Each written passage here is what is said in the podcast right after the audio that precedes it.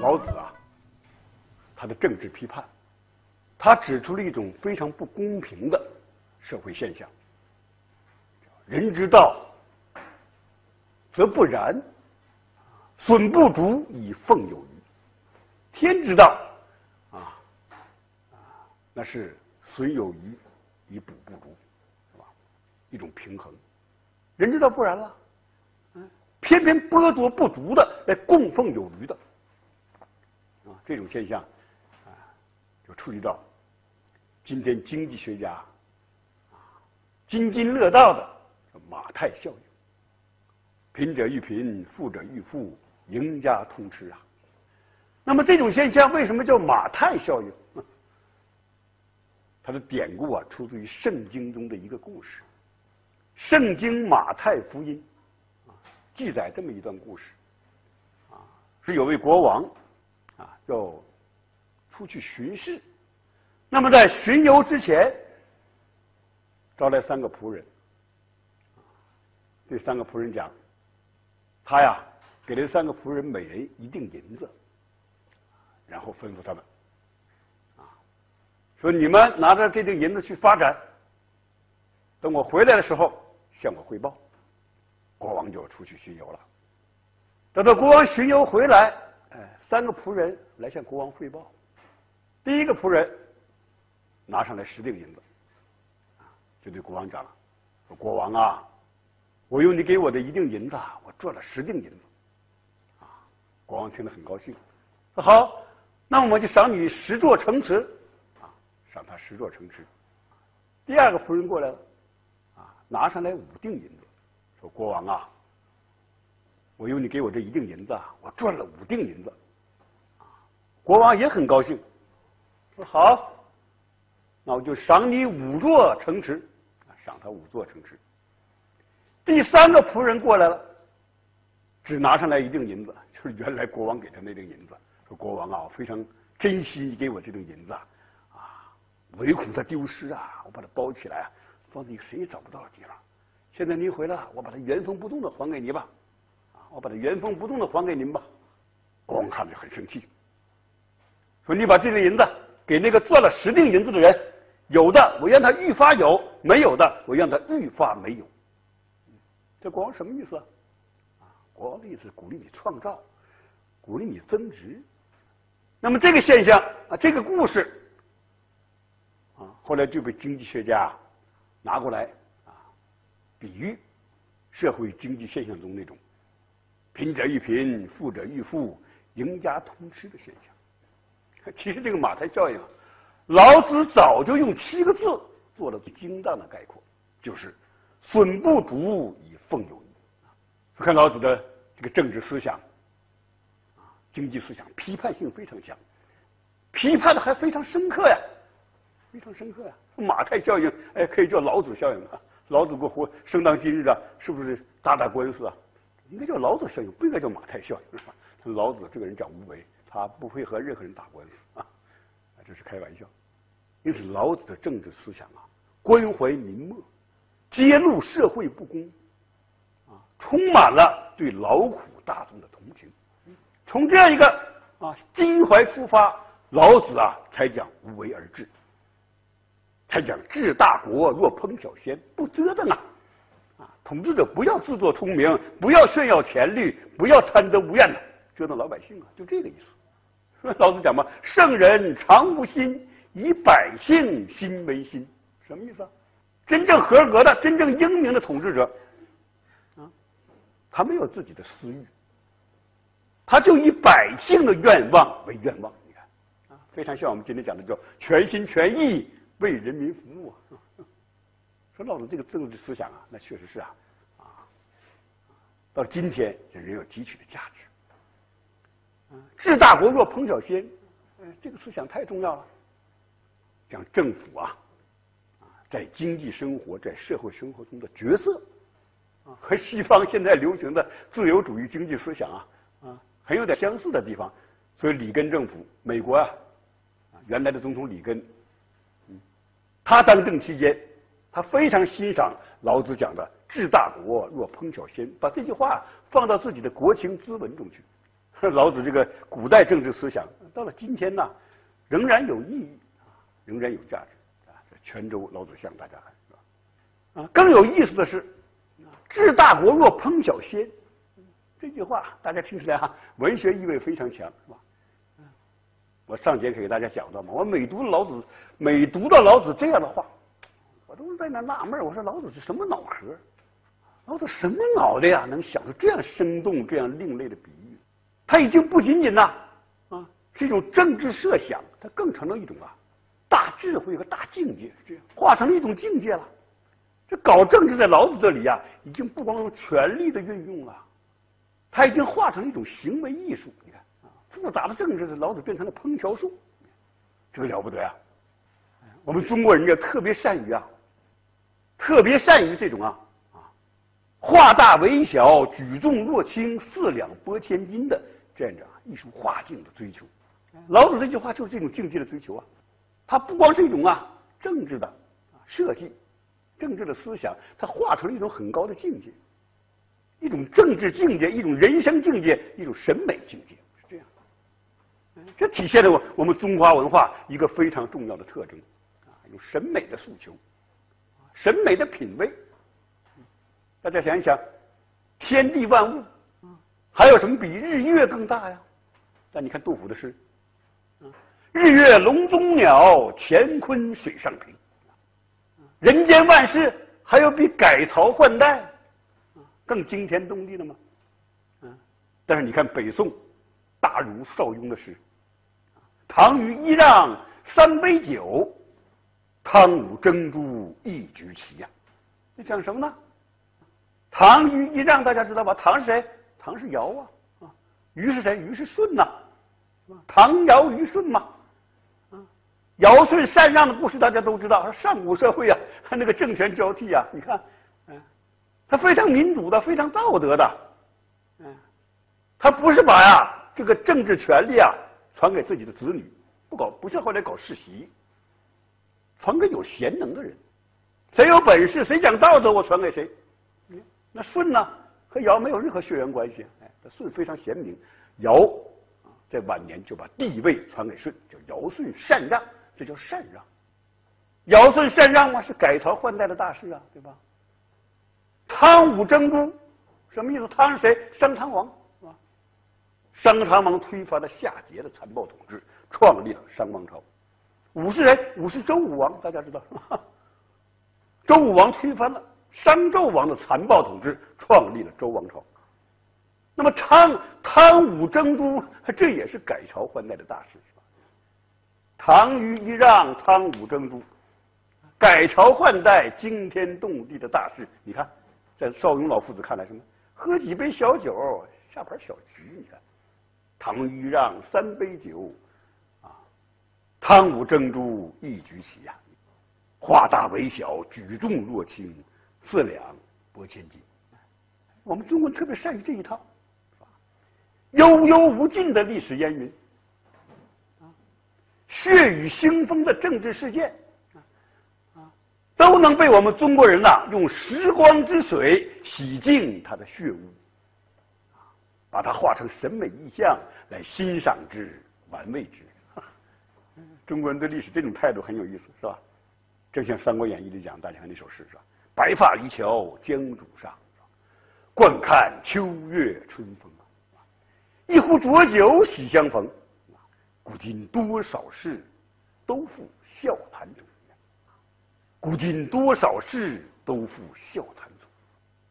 化大为小吧，举重若轻嘛，化成审美意象。德国有位思想家叫尼采，大家都知道的是吧？尼采有个观点很有意思。他说：“人生啊，你要从现实的角度看，那是悲惨的无可救药，充满罪恶，充满苦难，充满冲突。是吧但是人生你要从审美的角度看呢，你要把它当做一场大戏来看呢，那，是赏心悦目，惊心动魄。就像我昨天讲的，看《三国演义》是吧？啊，《三国演义》，你生活在《三国演义》的时代，若离人不如太平犬嘛，是不是？”但是你把《三国演义》当做戏来看，你看从古到今谈不完的三国，是不是？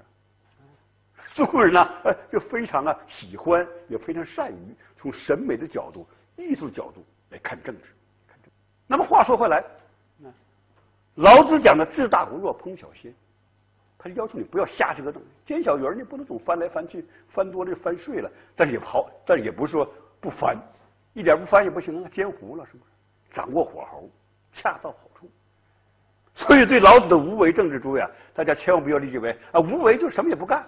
是吧？躺在床上睡大觉，懒汉哲学不能这么理解，这是严重的误解。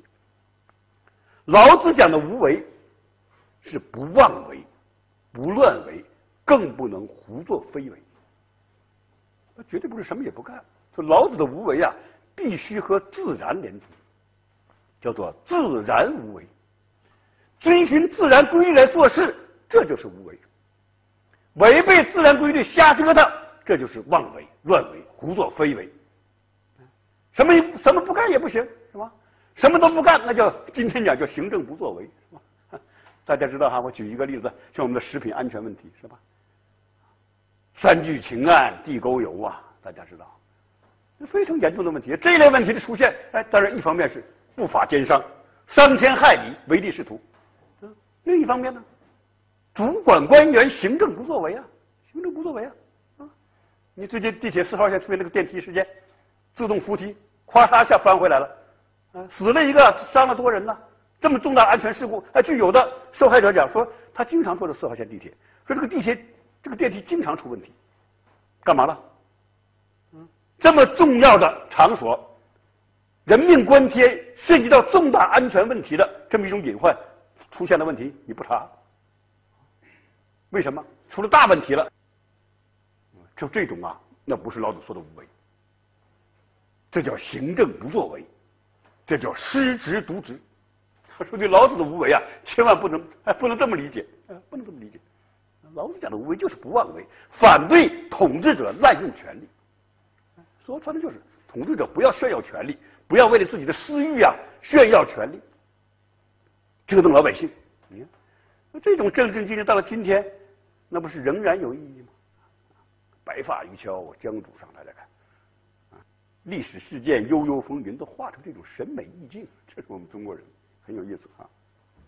那么老子的政治思想啊，更精彩的地方，更精彩的一章啊，是他给政治家划分了一个等级，啊，这个等级画的了不得，诸位啊，穿越两千五百年的历史夜空啊，直指今天呢，所以我经常劝某些政治家。我说你们呐，应该把老子这段话写下来，挂到墙壁上去，每天对照一下，看看自己啊算哪种政治家。非常有现实意义，诸位。什么等级？老子给政治家划分了四个等级，哪四个等级？看第一个等级，太上不知有之，什么意思啊？太上啊，最高的意思？最高境界的政治家，最棒的政治家。那是老百姓感觉不到他存在，你看，不知有之，什么意思啊？他不炫耀权力啊，嗯，他就在老百姓当中啊，他不折腾老百姓啊，他不祸害老百姓啊，这样的政治家最高明，老百姓感觉到不到存在，感觉不到权力的存在，你看这个境界很难呐，非常难，啊，这个劲到今天呐，恐怕还没有几个国家能达得到。到北欧啊，有些领导人的表现呢，啊，差强人意。你比如说到北欧，你到啊瑞典去，到挪威去，你在街上遛狗呢，遛着遛着，旁边啊过了一个老头和你一块遛狗。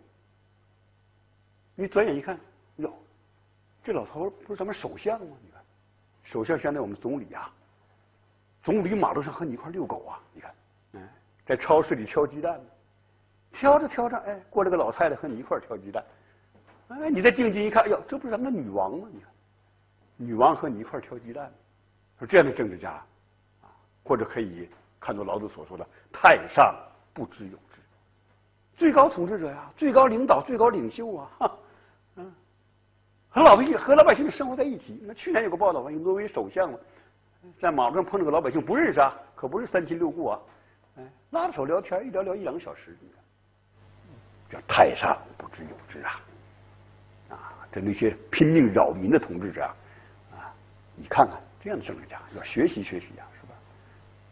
这是第一等政治家。第二等，大家看，其次亲而誉之，政治家体民、恤民、爱民，老百姓喜欢他，亲近他，赞美他，这样政治家也很了不起。但这已经第二等了，不是第一等了啊。其次，亲而誉之。这样的政治家也不多。我查查中国历史上的皇帝啊，大概只有个汉文帝，那够格，够格。汉文帝这个皇帝，嗯，当的很好。他奉行的就是老子的治国哲学。哎，老子讲治国，讲了一句非常著名的话：“治国三原则。”一曰慈，二曰俭，三曰不为天下先。慈呢，啊，就是慈和呀。啊，俭呢，就是简朴啊。不为天下先，韬光养晦，发展自己，这了不得。哎，这个汉文帝就做到了慈和俭。汉文帝刚上台的时候啊，立刻颁布法令，取消肉刑。肉刑啊，在这肉体的肉。汉文帝之前呐，我们中国的刑法很残酷的，叫五刑嘛，犯了罪呀，脸上刺字啊，鼻子割掉，耳朵割掉，腿砍断呐，这种刑法很多的，很残酷的，把人搞残废了。汉文帝上台废除肉刑。汉文帝当政期当皇帝的时候啊，他监狱的犯人很少。汉文帝当皇帝的时候，十三年不收农业税，尽量减轻农民负担。徭役是三年出一次啊，出民工三年出一次，尽量老百姓啊啊，不打扰老百姓，让老百姓啊自由的发展，尽量减轻他的负担。还有你自己的生活呢，穿着龙袍，二十几年穿这件龙袍，打着补丁穿，你看龙袍上打补丁，啊，皇后啊，皇后多么尊贵啊，母仪天下的皇后啊，啊，皇后穿裙子，那裙子。不能拖地，做的太长了拖地了，浪费布料，老百姓增加负担，给自己造陵墓。大过大家知道，过去的皇帝啊，生前就开始给自己造陵墓。造陵墓要求依山凿洞，不能另外起山头，另外起山头那成本又高了，是不是？祭器呀，只能用瓦器，不能用金银铜铁锡，不能用贵重金属。但是后来有人解释说，为什么不用贵重金属呢？怕后来盗墓。我们不这样看，汉文帝一直非常简朴，到今天也值得我们政治家学习呀。哎，向汉文帝学学，皇帝啊，你看多简朴。所以汉文帝因为因为汉文帝这样当皇帝，说老百姓赞美他，亲而誉之啊，亲而誉之啊。汉文帝去世之后，他那陵墓叫霸陵，大家知道，很有名的霸陵。李白的诗是吧？年年柳色，霸陵伤别是吧？这个霸陵是汉文帝的陵墓。西汉末年，农民起义军打进长安，啊，绿林呐，赤眉啊，是吧？这农民起义军大家是专门和皇帝作对的，是吧？农民起义军成事儿了，攻进首都了，头件事干嘛？诸位，头件事就掘皇帝陵墓啊，为什么呢？破你风水啊！这中国古人的 一种信念啊，风水一破，龙脉断了，你就翻不了盘了。农民起义军打进首都，首先掘皇帝陵墓。哎，这个绿林赤眉农民起义军打进长安了，还找皇帝陵墓，掘皇帝陵墓，但是专门发文要求保护汉文帝的霸陵，专门和皇帝作对的农民起义军呐，居然发文要求保护汉文帝的霸陵。说一个皇帝啊，当到这个份儿上啊，那真是很合格，哎，符合老子讲的标准，叫其次亲而誉之，这是第二等政治家。第三等政治家什么样呢？各位，看老子的话，叫做其次畏之，很糟糕了，啊，老百姓害怕他。第三等政治家是老百姓害怕他的政治家，这是三流政治家。什么样的政治家呀？通常是独裁者嘛，专制暴君嘛，是吧？啊滥施淫威呀，欺负老百姓啊！哎，老百姓在暴力面前，也没有办法呀，害怕呀。嗯，说被老百姓害怕的统治者，这是三流的统治者。整个中国历史上，孔子一直是一个人，他不是神。坐在孔庙里被人祭祀的孔子，始终是个文化人，当然是中国最有文化的人，是吧？中国文化第一人呢，是吧？那孔子是人，老子呢？由人变成神呢？大家知道是吧？太上老君嘛，最迟在东汉末年，老子就被称为太上老君。太上老君，嗯，成道教神仙了。我说三经之一嘛，嗯，老子差不多是中国第一位神仙。后来被追封了太上玄元皇帝，大家知道？你看，是吧？又是神仙，又是皇帝，那老子想不出名都不行啊！啊，祖宗之祖，那你传闻嘛？哎，史上一本正经的记载呀，哎，说孔子曾经向老子求教。你看，那大家看孔子电影里边，啊，也也有也有这么个情节是吧？哎，但是那个情节我觉得很失败，往上一坐，为什么像华华山论剑那个感觉呢？是吧？不像哪个大思想家，嗯。孔子向老子求教啊，专门跑到老子那儿去啊。老子给他谈了三天三夜呀，这孔子听了一声不吱，老老实实听着，边听边琢磨。听完了回来了，回到家里还是一声不知，这学生着急了，这老师怎么回事啊？这老子去了一趟回来得了抑郁症了，着急呀！哎，但孔子这时候说话了，说天上的鸟怎么飞，我们看得见。地上的兽怎么走，我们也看得见；甚至水中的鱼怎么游，我们都能看得见。但老子的思想那是神龙见首不见尾呀，难以琢磨呀，深不可测呀。老子真是条龙啊！你看，由衷的赞叹老子。那这故事谁编的？啊，哎，这故事肯定道家编的嘛，是吧？道家编为道家为什么编这故事？不外乎把孔子说成是老子的粉丝嘛，是吧？啊，我们道家比你儒家高明，这样。还有个故事更离奇，叫老子画胡。什么叫老子画胡啊？胡啊，胡人。什么叫胡人呢？我们当当时古代中国认为中原就我们汉族人居住中原地区最有文化。啊，四族少数民族地区，呃，外国都没文化，没文化灭成为胡人。嗯，画呢就感化教化。老子画胡什么意思？老子西行出关，大家知道是吧？出哪关？啊，老子西行出关出的那个关呐，是河南的函谷关，是吧？那么西行出关去了哪儿了？